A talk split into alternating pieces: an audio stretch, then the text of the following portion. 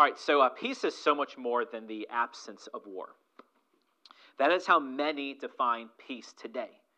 But the ancients believed that you could experience peace even in times of war. You see, for the ancient Jews, peace was about being internally whole, internally complete. Those who experience real peace experience wholeness and completion. They experience rest. That's why the Hebrew word for peace, which I'm sure many of you know, which is what? What's that Hebrew word for peace? Anybody know? Shalom is very related to the Hebrew word for our Saturday or for rest, which is Shabbat. Shalom and Shabbat. Here it sounds familiar, similar, because the very word for Sabbath rest is very similar to peace because they're interrelated. Now, I want you to think for a moment of all the different ways that culture tells you to experience peace. When you are in strife with someone, discord, when there's fears and anxieties within, all the things that this culture tells you to turn to and to do. And then I want you to amplify that by the things you want, you tell yourself to do when you're afraid, when you're anxious, when you're at odds with someone. The point is this whether it's culture or whether it's your flesh, the temptation is for you to manipulate. It's for you to control your own inner peace. And I think sometimes that adds insult to injury because you're like, why can't I do it? I'm doing everything I'm telling myself to do and what culture tells me to do, and it's not happening. But this is where the gospel clashes with our culture and where the gospel clashes with your flesh. Peace is a work of God in your life.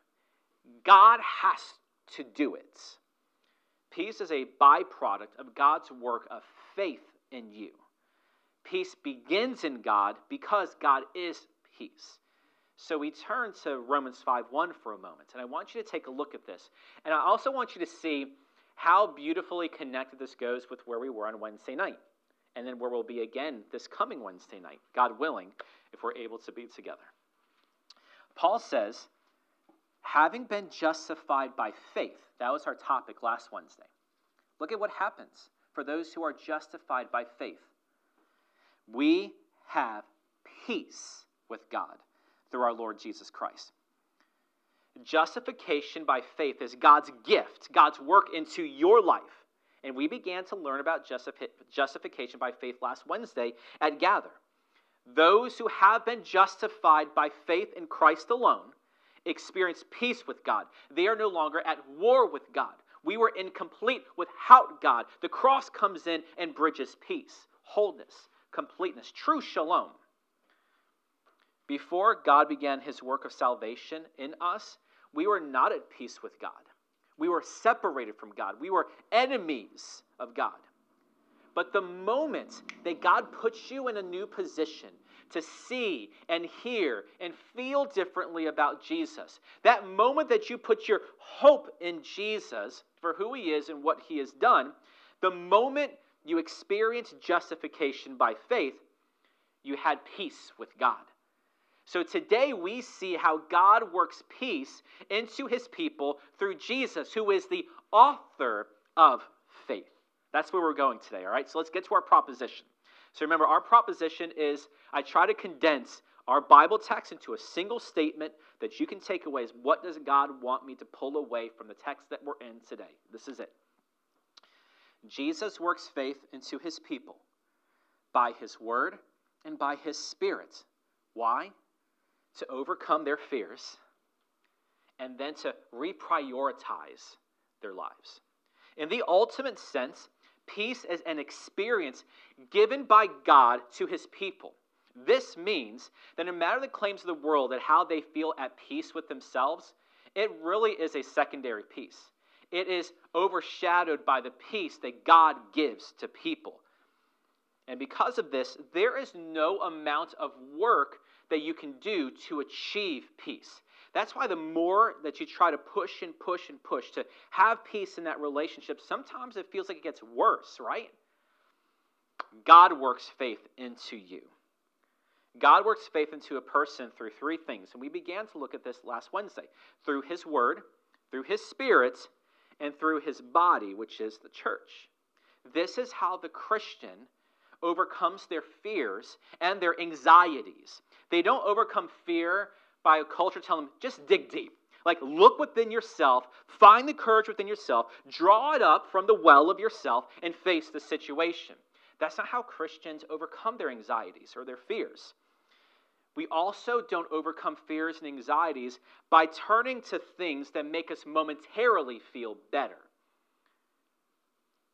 Christians overcome fear by and through the scriptures, the promises of God, which we're going to get into today, and the Spirit of God. So, the reality of God's work in our lives means that your life and my life must be reprioritized. And this is what it means for us. What it means for us today is that whether you've been a Christian for a day, a week, a hot minute, a year, decades, 50 years, you should never assume that just because you believed something and learned something 10 years ago, 15 years ago, from this preacher, from this church, from this book, that it's always the gospel truth. It always, and you should always cement it and believe it. As a Christian, you should never think in the final analysis you have everything figured out. You should never think like this that because I've had certain attitudes, I've had certain habits, I've had certain hobbies, and God died for me, that means I can always have those attitudes about life or about relationships or about marriage or about fill in the blank. These habits about money, these particular hobbies. Christ died for me, so he's got to be okay with it. He'll always love me, he'll always accept me. The Christian life is about reformation. It's about constant reformation, constantly reforming our lives by His people, by His Spirit, and by His Word. So, in our pivot today, when we get to our application, we are going to see how Jesus calls a Christian to live both personally and publicly. Because as we see with these disciples today, they are scared to death about what's going to happen to them in their public lives because Jesus has been crucified. All right, let's get started with our first point. In our first kind of bunch of scriptures, we're going to see this that Jesus creates peace in his disciples. And he does it by giving his word and by giving his spirit. So, this we're reading right now in John 20, this was the very first Easter Sunday. Peter and John already saw Jesus' empty tomb. They went home. Remember that a couple texts ago? But Mary Magdalene stayed at the tomb. And Mary Magdalene, out of all the people in the history of Christianity, for to see the resurrected Jesus for the first time, a woman saw the resurrected Jesus. A woman who was, as the scriptures tell us, was demon possessed, a social outcast. And Jesus chose to reveal himself to her as the first person. And we saw that Jesus turned Mary's sorrows into joy. She had griefs, she had sorrows. Jesus was present with her in her sorrows. Jesus changed Mary, and then he called Mary, he said, Go to my disciples and tell them everything that has happened today. And she did it, right? She obeyed her Lord. Today, our text is just some hours later. It is still the same day, even though it's been like two weeks since we read about Mary Magdalene. Let's take a look at verse 19. John tells us it's evening on that day, that same day, the first day of the week, when the doors were shut where the disciples were. For, and this is going to be a key phrase for us, for fear of the Jews. Jesus came and he stood in their midst and he said to them, Peace be with you. So, this is Sunday night, some hours later, that first Easter Sunday, and John tells us that the doors in the room where the disciples met were shut in. The disciples are meeting privately, and John tells us why. They're afraid. They are afraid of the Jews. And we have to remember this does not take place in 21st century America, where they say diversity is the theme of the day. The climate and the culture of first century Palestine was largely religious. Judaism was the dominant religious and social ethic of the day. These disciples of Jesus are no longer in the religious majority, and they're no longer in the cultural majority. So we ask, why are these disciples afraid of the Jews? Well, these Jews, just two and a half days prior, crucified their rabbi, crucified their Lord, their master, their teacher. And they're wondering, are my cousins done yet? Look what they did to Jesus. Are they just going to be satisfied with crucifying Jesus? What will happen to us? These disciples were public followers of Jesus. Do you remember the night in which Jesus was betrayed and he was arrested and jesus is before the high priest and john and peter and the, and the courts kind of waiting around they could tell that peter was a follower of jesus just by the way he presented himself they were public followers of jesus and we see that just as jesus was present in mary's griefs and sorrows jesus is going to be present in the fears of his people he's going to be present in their anxieties and we ask, well, how is Jesus present in their lives? Jesus is physically present, a luxury you and I do not have. Jesus was not silent to these disciples, and Jesus speaks into their fears. Jesus says, Peace be with you. So we see that when his disciples are fearful and anxious, he speaks the promise of peace into their lives. We got to figure out today what that means. And it begins with this Peace be with you is far more than a traditional Middle Eastern greeting. The disciples are afraid of the opinion of the public. They are afraid of the opinion of the Jews. They are afraid of what the Jews are going to do to them. And you think that that fear has just evaporated from the Christian church today? Of what the culture at large will do to Christians if they live publicly for their Lord? No. It's the reason why many of us are not vocal about what the Lord Jesus has done for us. But we will see that in their fears, and then we'll see in our fears, Jesus is present and he is vocal. Let's look at verse 20. John said that when he said this, he showed them both his hands and his side. And then look at what happens. The disciples rejoiced when they saw the Lord. After Jesus speaks peace to his disciples, he shows them his body. Jesus was dead. How is it that a dead man can be standing before them? Is Jesus a ghost? That was one of the popular theories in the first couple centuries of the world was Jesus actually wasn't really crucified. This was just a ghost, a phantom. So we ask, is Jesus only present with these disciples spiritually? Was Jesus really crucified? Therefore, Jesus' presence right here, it dispels any objections to his physical suffering, crucifixion, and resurrection. Why? Because Jesus shows his hands to the disciples. Jesus shows his side to the disciples. And we have read previously what happened with his hands and his side. Nails were driven through them, and a spear was thrust into his side, and blood and water came out to confirm that he was actually dead. The disciples are afraid of what the Jews will do to them because of what they did to Jesus. But Jesus is present in their fears, and Jesus speaks to them in their fears. Jesus shows his people that he is alive and well. Whatever the Jews intended to do to Jesus did not work.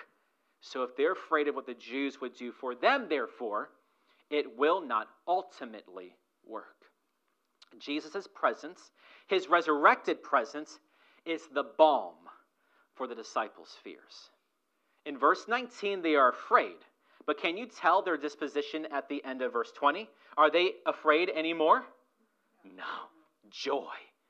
Fears to joy in the presence of Jesus. In verse 20, they rejoice. Jesus overcomes our fears with joy in his presence and in his word. Let's look at verse 21 now. So Jesus says to them again, Peace be with you. And then he adds, As the Father sent me, I also send you. Jesus repeats the same phrase again about peace. Why is Jesus doing this? Jesus is clearly trying to speak peace over his people. What's going on right now is that Jesus is commissioning and then he is sending his disciples into the world. Right now, they are deathly afraid of what the Jews are going to do to them because they follow Jesus. As Jesus sends his disciples into the world, do you think that fear is just going to stop because they cross the borders of Palestine into another part of the Roman Empire? No. Do you think these Jews are deathly afraid, or these disciples are deathly afraid of Jews, but when they go into Greece, they're going to stop being afraid? When they go into Rome, Italy, they're all of a sudden be unafraid of the Italians. When they go into Egypt, that they're all of a sudden be unafraid of the Egyptians. When they go east into India, as Thomas did historically, he thinks all of a sudden going to be unafraid of them? No. That same fear is going to be present no matter what culture they go into. God the Father sent God the Son to redeem a people. And God the Son is returning back to the Father. Jesus has accomplished his purpose for taking on flesh. And now Jesus sends his people, his body, you, the church, to fulfill his redemptive purpose in the world. And this is another cause for fear, right? Right? Or wrong? There was like no response from y'all just now. like, what? Okay. But it is here that Jesus gives even more. He doesn't stop. Let's look at verses 22 and 23. And when he had said this, this is so strange. We've got to figure out what this means because we're in 21st century America and not first century Palestine. This is just weird. Jesus breathed on them. And then he speaks to them again. And he says fundamentally two things. One, receive the Holy Spirit. What does that mean? And then, even more difficult, verse 23. If you forgive the sins of any, their sins have been forgiven them. If you retain the sins of any, they have been retained. So we see Jesus do two things. Jesus breathes onto the disciples, and many of us, like, I, I know it, you were thinking somewhere underneath, I wonder what Jesus' breath smelled like. Unless you're not like me, because I wonder that too. And then Jesus speaks to the disciples. Now, for those of us who have read Genesis, we know that Moses told us that God created the world by what? By speaking. Let there be light, and there was, right? Moses also tells us that when God created humanity, when he created Adam and Eve, he breathed life into them. You see that continuity to Old to New Testament? It's pretty awesome. The Hebrew word, I've done this for you before, I'm going to overemphasize it. It's the Hebrew word for breathe is ruach. It even sounds like breathiness coming out. Ruach. The Greek word is pneuma, where we get pneumonia. It's about lungs, it's about breathing. These are the two words that our Bible writers use to describe breathing and God the Spirit Ruach or Pneumas. But those of us who have read the prophet Ezekiel, which we've brought up recently together, in Ezekiel 37, God allowed Ezekiel to see the valley of the dry bones. Remember that? Remember talking about this recently? Do you recall how God brought life back to dry bones? Do you remember how that happened? We even sing about it. There's a song in our church that we sing congregationally about this. These dry bones have to have life breathe into them, right? Why is Jesus breathing onto these disciples? Is it clear? Is it clear what the breath of God does in a person? Fear and anxiety dries us out. Right? Fear and anxiety is a cause of crippling in us, to just make us motionless and just stay at home. Jesus breathes on the disciples as a sign. And remember, signs aren't the thing themselves. It's not like we go try to find some after effect of Jesus' breath in that upper room somewhere. Signs point. Remember my thing? Remember, I usually throw this to who? Do y'all know who I usually throw this to? I throw it to Zach. He's too far right now. Me giving him my sign of marriage doesn't make him married. It points to a different reality. Or just because I take this off my finger, it's not that I'm no longer married. It's just a sign that points to a truth. This is a sign right now, too. It's not the thing itself. Jesus breathes on the disciples as a sign that confirms his promise to always provide peace in their times of fear and anxiety. That's the antidote to Christians when they experience fear the promise of Jesus, the presence of Jesus, the people of Jesus. Jesus breathes onto them, though, and he says, Receive the Holy Spirit. You see that? People have struggled with this phrase since Jesus said it and how it connects to what transpired in Acts 2 at the day of Pentecost, which we have gone through as a church. when did the disciples receive the Holy Spirit in the way that Jesus promised? Is it here in John 20 or is it in Acts 2? Because Acts 2, day of Pentecost, that's 50 days after Passover. We're just on the very same weekend of Passover, right? So when did it happen? Is the Bible wrong? On the day of Pentecost, the Holy Spirit began to permanently indwell the people of Jesus. But what about right here? Jesus is preparing. Jesus is commissioning. Jesus is authorizing his disciples for ministry. He's returning to his Father soon, and he cannot send his Spirit like he said in the way that he has promised until he returns to the Father. So, John 20, 22, and 23 is like their commissioning service. Jesus is giving the disciples what we call today apostolic authority. Don't be afraid of that term, apostolic authority. There's a lot of confusion with that. But here's what it basically is when these disciples act, when they speak, they do so with the authority of Jesus himself. That's what apostolic authority is. And it is here that we are reminded yet again of the importance of gather. You see I keep plugging gather almost every single gathering we have? It's more than just having good food, which it's um, build your own breakfast burrito on Wednesday. Right, anyway on Sunday mornings, we get to come together for the preaching of God's Word. And those of you who've been doing Wednesday nights with us for any time, you know that Wednesdays feel different than this. It feels much different.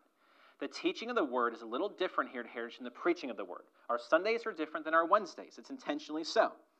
In our last Bible study series at Gather, I taught through Peter's confession of faith in Matthew 16. Remember, like um, Jesus asked the disciples, like, who do people say that I am? And then he targets them. Who do you say I am? And then Peter eventually rises up and says, You are the Christ. You're the Son of the living God. And Jesus is like, You didn't come up with this yourself. My Father gave you the ability to say this. But then Jesus said something like this to Peter Matthew 16, 19. And Christians have struggled with this for a long time.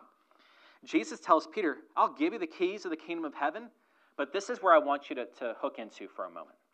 Jesus says, Whatever you bind on earth shall have been bound in heaven, and whatever you loose on earth shall have been loosed in heaven. It is a far stretch to take this verse and imply that Jesus is giving Peter the Catholic Church's version of papal authority to Peter right here. It is more faithful and more precise to see that Jesus is giving Peter apostolic authority. And apostolic authority is not papal authority. Can you see how the phrasing of Matthew 16, 19 is very similar to the phrasing in John 20, 23? When you do this, something, something, something has been done. It's the same type of structure. At Gather that night, I told you that the Greek back then is so much more precise, so much more simpler than our English. It is so easy to say something and it doesn't even come out the way that we intend. We have to say so much in English to where a lot of Eastern religions, they just say like one thing and it just means a whole bunch. It's so cool. It should read something like this Whenever you bind something on earth, it would have already been bound in heaven. That's what that phrase really means. If we were to take a look at it, if we spoke this type of Greek that's no longer in existence now, we have to ask what does this mean? God uses the apostles to reveal and to make clear his authority and sovereign will. If they say and do something, it is because God has already intended for it to be said and done. That's the point of the passage. It's the same with John 20, 23. So, as we take a look at this phrase, if the apostles extend forgiveness to somebody, it is because first God has already forgiven them. And if the disciples decide we're going to retain forgiveness in this situation and instead give the person what they deserve, it would have already been determined for that by God the Father. A good example of this would be in the early church, remember Ananias and Sapphira? Withheld forgiveness. And if you read the story, you know what happens. They lied about money. The focus is all about God, not Peter, not popes, not really apostles. The focus is on God. It's about God, about God's glory. God is active. And the apostles are just conduit that God uses to make his will known. And you know, if you've ever used a piece of conduit, you know that what's going through didn't get its origin or source from the conduit itself. The conduit is just being used to take it from one place to another. Whatever's going through the conduit has a source. The apostles are just conduits. They don't have any authority in and of themselves. It comes from a source, and the source is the resurrected Jesus. Therefore, the writings of the New Testament carry this apostolic authority. The men who wrote the New Testament are these apostles who saw the resurrected Jesus. So, apostolic authority is just derived authority, dependent authority. Apostles are disciples of Jesus who were eyewitnesses to the resurrection of Jesus. And then they were commissioned by Jesus and sent out to continue his work of being used by God to redeem people. This commissioning began here in John 20, and it began to be carried out until the day of Pentecost. These disciples have a new ministry, and there's going to be new challenges, new fears, new anxieties, and new griefs and sorrows. And Jesus gives his word and his spirit to overcome these challenges and fears and anxieties and sorrows. And that brings us to point two. Let's take a look at it. We're going to see that Jesus creates peace in Thomas by putting him in a position to believe. In point two, we're going to focus on Thomas because we find out that Thomas was not present in our earlier verses to see and hear the resurrected Jesus for himself. Let's go to verse 24. John tells us that Thomas, one of the twelve, called Didymus, which just means twin in Greek, was not with them when Jesus came. So Thomas didn't experience the resurrection of Jesus. His current experience came from Peter, James, and John, and the others. Now, John doesn't tell us why Thomas was absent. Remember, this is still the same weekend of Passover. So we don't know. Maybe he was with family. We don't know. We just know he wasn't present. But John tells us what the apostles said to Thomas. And John tells us how Thomas reacted to them. Let's take a look at it. Verse 25. So disciples tell Thomas, We have seen the Lord. Remember, there's joy going on, fear to joy. We see and can hear the excitement in their voices here. But look how Thomas responds Unless I see in his hands the imprint of the nails, and put my finger into the place of the nails, and put my hand into his side, I will not believe. Look at all these conditions that Thomas puts on, just believing what his fellow apostles are telling him. The apostles tell Thomas, We have seen the Lord. Jesus took their fears and replaced it with joy in his presence. When you are enjoying something, you know what the result is? You should probably have picked this up in my preaching by now. When you truly enjoy something, you cannot help but tell others about it, right? How many scenarios and storytelling examples have I given to you over the years to help you believe this? When you are truly excited about something, when something is truly important to you, you show up and you talk about it and you do it, right? By implication, when you're not talking about it and when you're not showing up, it shows it's not a value to you. But we're going to talk about the positive. When you enjoy something, you share it with others. How often have I shared beef Wellington with you? Not literally, I wish I could bake it for you, I would do it in a heartbeat. How often have I spoken about beef Wellington since Tees and I have come back from the UK? Right? It is clear that I enjoy beef Wellington, right? I haven't even told you about sticky toffee pudding yet. I'm still thinking about how I'm going to get that UK dessert woven into these sermons. The apostles tell Thomas about Jesus because of the joy that they found in him. They were afraid. Jesus showed up in their fears. They are happy, content, overjoyed. But their experience isn't Thomas's yet. It's not. They got to see the resurrected Jesus. Thomas did not. All Thomas knows right now, in real time, is that Jesus' tomb is empty. That's all he knows. Now, we have historically called Thomas, we put a quality in front of his name. What is it? Doubting Thomas, right? And sometimes preachers like to say, like, use that like negatively. Some preachers like to use it positively and say, doubt's okay. It's okay to be cynical. Because a lot of people today in the West are cynical about Jesus.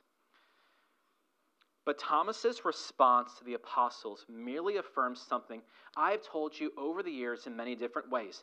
And my current way of saying it is I can eat beef Wellington all day long and tell you it is delicious.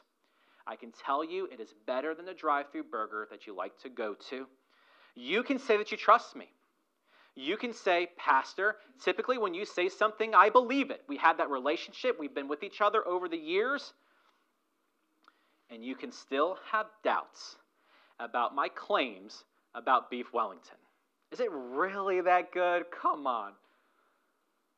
Why are you like this? Because it's my experience. It's not your experience. You didn't get to sit in London and try beef Wellington. I did. You did not. And that is the beginnings of some of our doubts as humans. You have not tasted it for yourself. That's why David says in the Psalms, for you to taste and see that the Lord is good. I hope that by seeing and hearing about my enjoyment for beef Wellington, that one day when you see it on the menu somewhere, you try it for yourself. And then come back and we'll talk about it, right? And I also pray even more that the way that I enjoy God, the way that you have seen me over the years, the way that you've heard me over the years as I have preached and I've taught you God's word, that it will move you, Christian, to read it for yourself to understand it for yourself, and to live it for yourself. Because my experience is not your experience. You have to taste and see for yourself. Thomas, right now, needs a personal experience with Jesus because Thomas, too, is a disciple. Thomas, too, is an apostle with the same calling as Peter and James and John. And in fact, we hold Thomas as the figure. All the disciples basically went west. They went North Africa, they went Turkey, they went Greece, Italy, Spain, up into Britannia, up into France. Thomas went east. He went to India. And we're thankful that he did. Let's take a look at verses 26 and 27. John fast forwards eight days. And John says, after eight days, his disciples were again inside, and Thomas with them. And Jesus came. The doors having been shut, still shut. Jesus stood in their midst and said, Peace be with you. And then he turns to Thomas. And look at what he says to Thomas Reach here with your finger. See my hands. Reach here your hand and put it into my side. And what does Jesus say? Don't be unbelieving, but believing. Jesus appears to disciples again eight days later. This means that Jesus appeared to his disciples multiple times. We already know this because we looked at a scripture recently that said that over, was it, 516 people have seen the resurrected Jesus. And Paul tells them, like, many of them were still alive. You can go and find them and confirm it for yourself. There's many eyewitnesses to the resurrection of Jesus. So Jesus repeats his promise of peace right now. Thomas has now seen and heard the resurrected Jesus for himself. But Jesus doesn't stop there. He invites Thomas to experience that he is no ghost, he is no phantom, he is no spirit, he is body, he is flesh. He has been physically resurrected. Jesus invites Thomas to touch his crucifixion wounds. Can you imagine that? Have you ever touched like a scar or a wound that's healed over on you and that kind of weird feeling you have? And Thomas was about to do that to Jesus. Thomas touched Jesus' hands, his nail scarred hands. Thomas touched Jesus' side where a spear went and was thrusted into. And Thomas has now seen for himself. He has now heard for himself. And he has now touched Jesus for himself. Thomas now believes. And what we say here to Heritage, we've always said over these years, is that believing is more than just an intellectual activity. Believing is experiencing and enjoying something for yourself. Thomas is no longer unbelieving, he's believing. And look at what Thomas responds to Jesus with in verse 28 My Lord and my God. It's clear heritage, right? Do you think Thomas doubts anymore? No. No. Jesus was present in his doubts and overcame his doubts with his presence, with his promises. And he also used his people to reveal his doubts? Thomas's doubts have been replaced with affirmations of faith. Have you ever wondered why here at Heritage we express what we believe about Jesus in affirmations? We have eight of them here at Heritage. You want to know why? Because of things like this. When God does something in you, we affirm things about life. We affirm things about Jesus. Thomas is affirming that Jesus is his Lord and his God. And we too at Heritage, we affirm things as well. Jesus is more than Thomas's rabbi now. Jesus is Thomas's Lord and God. And we ask, how did this happen, right?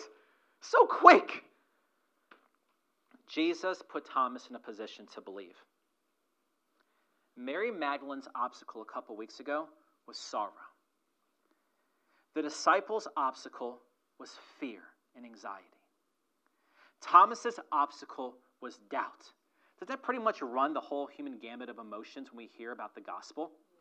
Sorrows and griefs, anxieties and fears, and doubts, right? And we have not once seen Jesus condemn Mary Magdalene for her sorrows and her griefs. Amen? Amen? Not once.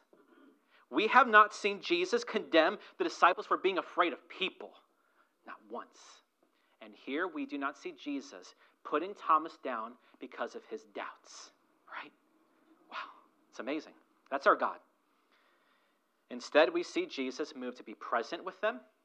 We see Jesus move to overcome their fears and doubts, to show them they can't do it themselves. He must do a work in them. That is what the resurrection does for the people of Jesus. It removes obstacles as those angels roll the stone away from Joseph of Arimathea's tomb. That's what Jesus does. And Jesus uses his interaction with Thomas to speak about the nature of believing. This is our final verse. Jesus says to Thomas, Because you have seen me, have you believed? Blessed are they who did not see and yet believed. The apostles believed because they saw Jesus for themselves. But here in verse 29, Jesus begins to mention a group of people who don't see Jesus, but believe. Do you see that? Believing, therefore, believing Jesus isn't physically seeing, physically hearing, physically touching Jesus for yourself. We don't have that luxury. Believing Jesus is the work of God to give people what we say new spiritual hardware to see Jesus differently, to hear Jesus differently, to feel differently about Jesus. Believing is experiencing and enjoying all God is for you in Jesus. Thomas believed because God put him in a position to experience Jesus for himself. That's what our gatherings are designed for every single Sunday and Wednesday. When you come here, we hope and pray that we are going to put you in a position, ultimately, God will put you in a position so you can see and feel differently about the claims of Jesus and what this life is about than previously when you walked into the store. If we've done that, check, success. And if we're not doing that, we have to reform ourselves as well. Thomas believed because God put him in a position to experience Jesus. But Jesus is going to physically return to his Father. So we ask, how do the next generation of Christians believe when Jesus is not here physically present with them? Because Jesus says, Blessed are those who do not see me, but believe. I believe that Peter tapped into what Jesus said right here when he wrote one of his letters to the Christians in Turkey. We get it in 1 Peter chapter 1 verse 8. Peter says this, "Though you have not seen him, you love him. Though you do not see him now, which implies later you will, which is so beautiful, but believe in him, you greatly rejoice with joy inexpressible and full of glory." After this first generation of Christians, Every other generation will not have the luxury to see the resurrected Jesus for themselves, yet we believe. Are we foolish? maybe. Well, maybe a little bit.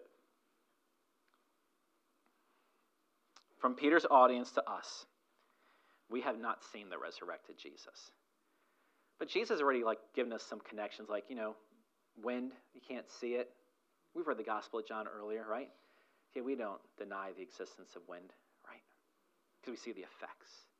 And Jesus says, so is everybody who's born of a spirit when he was talking to Nicodemus that night. Even though we do not see Jesus, we believe him. Why? Because the same Jesus who is operating, doing this in the, in the life of his apostles right now, is the same Jesus who's working still today. And the work of God is using his word, it's using his spirit, and it's using his people to put people in different positions, to kind of push them to a crisis of faith. Are you going to believe and taste and see for yourself? Or do you want to keep thinking that drive through burger is better than filet? And we're okay if you decide to pick drive through burger. Hearts grieve, but we've been convinced of something deeper that Jesus is the way, the truth, the life. We've been convinced of this. Like the disciples, when God works faith in us, joy is the result. Mary experienced joy when Jesus was present in her sorrows. Remember that? The apostles experienced joy when Jesus was present in their fears. God does not need to be physically present to work faith into his people because he uses his word, his spirit, and his people to accomplish this. So we get to our pivot and we ask, what does God's work of faith do in the people of Jesus today? All right, so let's pivot. Let's get to our point of application. And the call today is for you to trust Jesus, to provide peace, to live for him publicly. Something that, unlike the generation before us, is becoming more and more increasingly disadvantageous to live as a Christian in the public sphere. Now, in our kindred ministry, if you're in our kindred ministry, which is our one on one discipling ministry, you learn about two purposes as a Christian. One, you are to love Jesus personally. I can't do it for you. Your mom can't love Jesus for you and it affect you directly. Your dad can't. Your husband can't. Your wife can't. You must love Jesus personally. And second, we learn that you are to live for Jesus publicly. If you have found real enjoyment in Jesus, you're going to live like it. Will there be challenges? Sure. Will there be uncertainties in how that plays out? Of course. But by and large, you talk and live for things that excite you.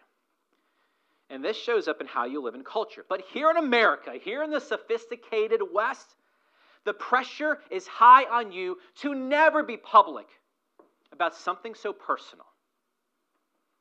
American culture will cite the separation of church and state to support this because there are legit, legitimate people in places of power in our country that believe that Christianity should, have, should never have any type of public platform. And there are agencies that work in our country and push for things in Washington to ensure this.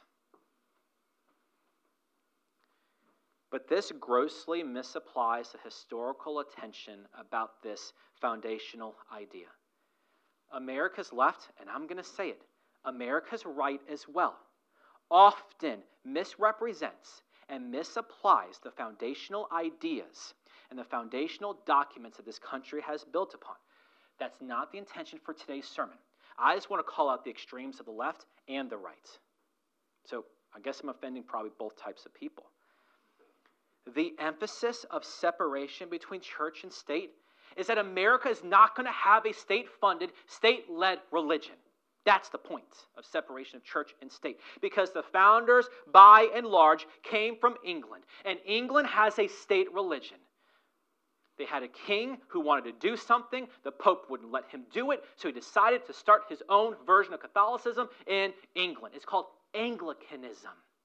The king or queen is the head of the governmental affairs and also the head of religious affairs, of Christianity in England.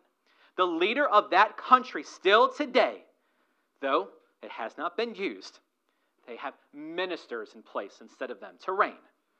But they shape both government and religion. The founders of this country didn't want America to be like England. We'll take your beef Wellington, we'll take your sticky toffee pudding, we'll leave state led religion across the pond. That's the focus. The founders wanted Americans to live out their own faith without any significant government interference. We have that exit sign right there because the government tells us we have to.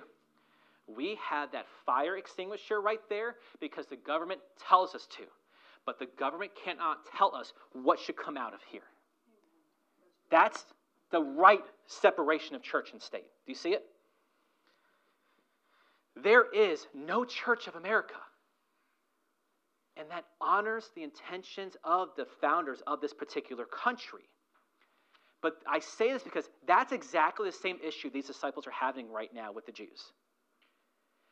First century Palestine is state run religion. The cultural norm is Judaism and Judaism alone.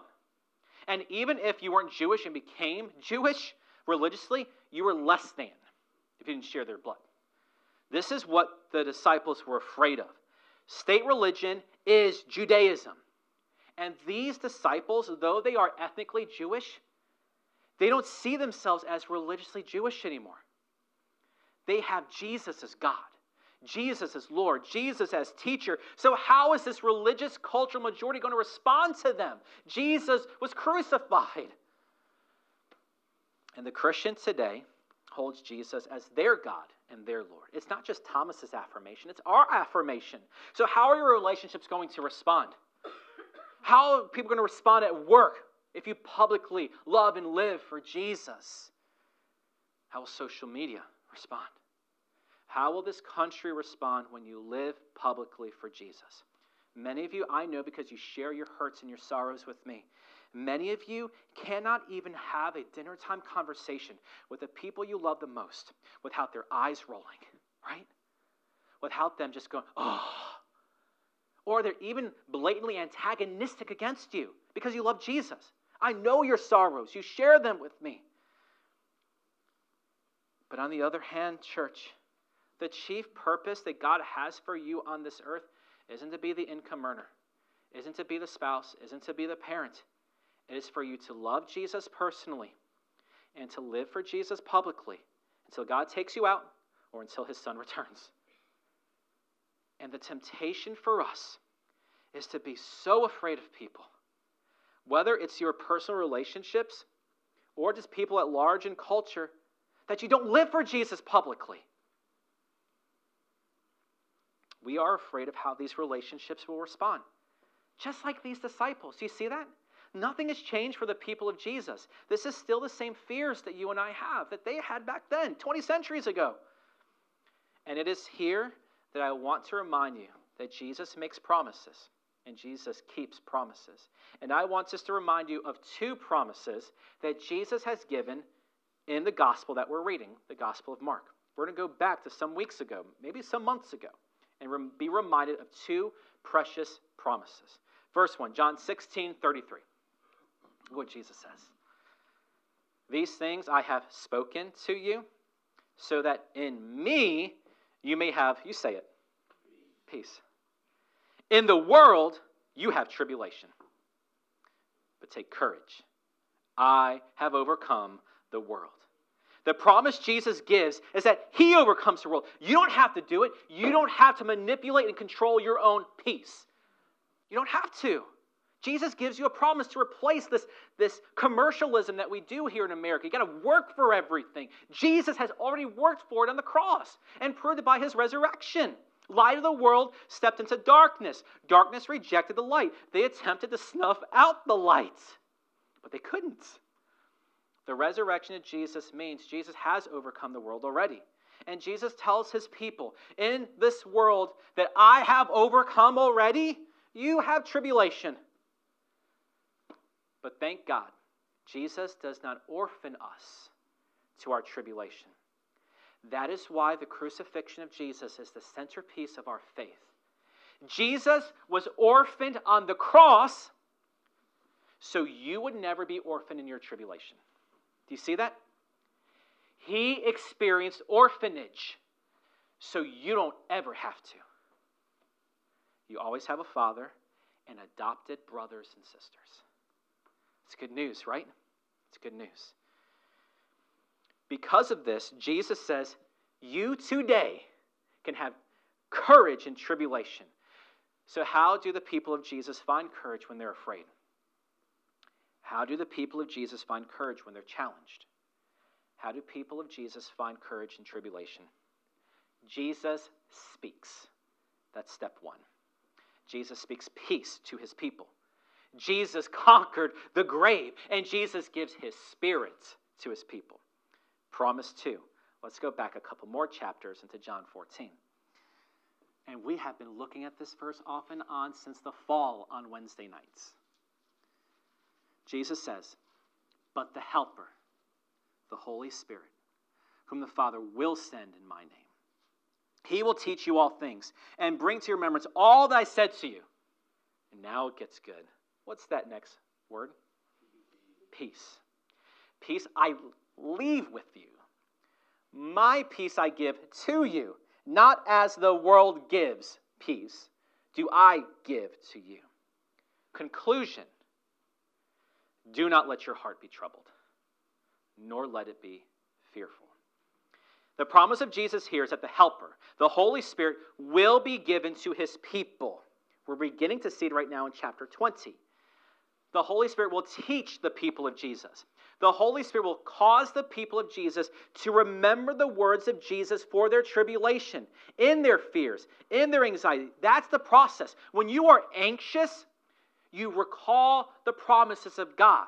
John Piper says that it's a sword by which we cut off the root of fear, anxiety, grief, sorrow. We don't turn to other things, we turn to the promises of God, who helps us remember the promises in that moment the Holy Spirit. And what is the result of the Holy Spirit's work in our lives? The promise is peace. Jesus contrasts his peace by his Spirit and by his word and by his people with the peace that the world gives. so here's the crisis of faith today. You have two pathways in this life for peace. And you are your own independent, autonomous human being that doesn't live accountable to me. The two choices are the world offers a set of peace to you, and so does Jesus. And the question I pray you answer today is which path are you going to take for peace? The pathway that the world tells you to, or the pathway that Jesus tells you to. But as you decide, you must remember I don't know of a single person in this culture today that will do that for me. And I don't believe that I'm alone in this. I don't believe that culture at large, those people you follow on social media, will take upon that to do anything for you. I don't think so. Only one the Lord Jesus. Amen. Worldly peace is shallow. That's why Tolkien says all that glitters is not gold. All right? It's shallow, it's temporary. The experience of Jesus' word and the experience of his spirit is the experience of real and lasting peace. That is how the people of Jesus then and now fight sorrow, fight anxiety, fight trouble, and fight fear about living for him in this culture. You are called today, right now, to trust in the resurrected Jesus because Jesus calls you to love him personally and then go out and live for Him publicly. So here's the question that I want to ask of you today Are you living publicly for Jesus? Because here's a crazy thing one of the many functions of a local church is meant to be like step one for you. You are never going to live for Him at the Monday morning water cooler or whatever's going on now. I work digitally in a classroom, so it's different for me. You're never going to live for Him on Monday morning at work if you're not living for Him amongst people that you're in good company with. You see what I'm saying? One reason of 10,000 for why a local church is vital. Because this is our practice. If you can't say, I love and live for Jesus here, you're never going to do it with your friends in the world. Never. Jesus calls you to love him personally and then live for him publicly. So if you are not living for Jesus publicly, the question is, what does that say about your loving Jesus personally? And over the years, I've used this metaphor. What does my love for my wife say if you cannot tell publicly that I actually love her? What does that say about my personal love for her? Something's wrong, something's off. If it is not blatantly clear, of my affection for her when I go out into public, does it say for my love for her privately? Right? It's even more true with Jesus. Jesus promises to provide all you need to love and live for him. And Jesus backed up his promises by taking on flesh, experiencing humiliation, crucifixion, and resurrection. Jesus provides peace through his people, the body of Christ, the church, his spirit, the Holy Spirit, his word, the scriptures. So you are called today to live for publicly publicly for Jesus in a way that proves that you love him personally. The way that you live for Jesus publicly is a sign of the relationship that's really taking place in your heart. It's not the thing itself, because there are lots of televangelists out there that I think is empty and void. It's a sign, okay? It could point to what's really going on. You will be tempted to fear and anxiety, just like these disciples were. Therefore, the promise is still the same today. Jesus is present in your fears, and Jesus speaks into your fears. Jesus gives you his spirit for your fears, and Jesus gives you his people, his body, the church, to be present in your fears. So today, the call for you is to live for Jesus in your marriage, in your family, in your friendships, in your relationships, at work, and by large in culture. And pray that God has put you in a different position today to see and feel and hear a little different about Jesus. And pray that God puts you in a position to personally experience Jesus as your ultimate affection and authority.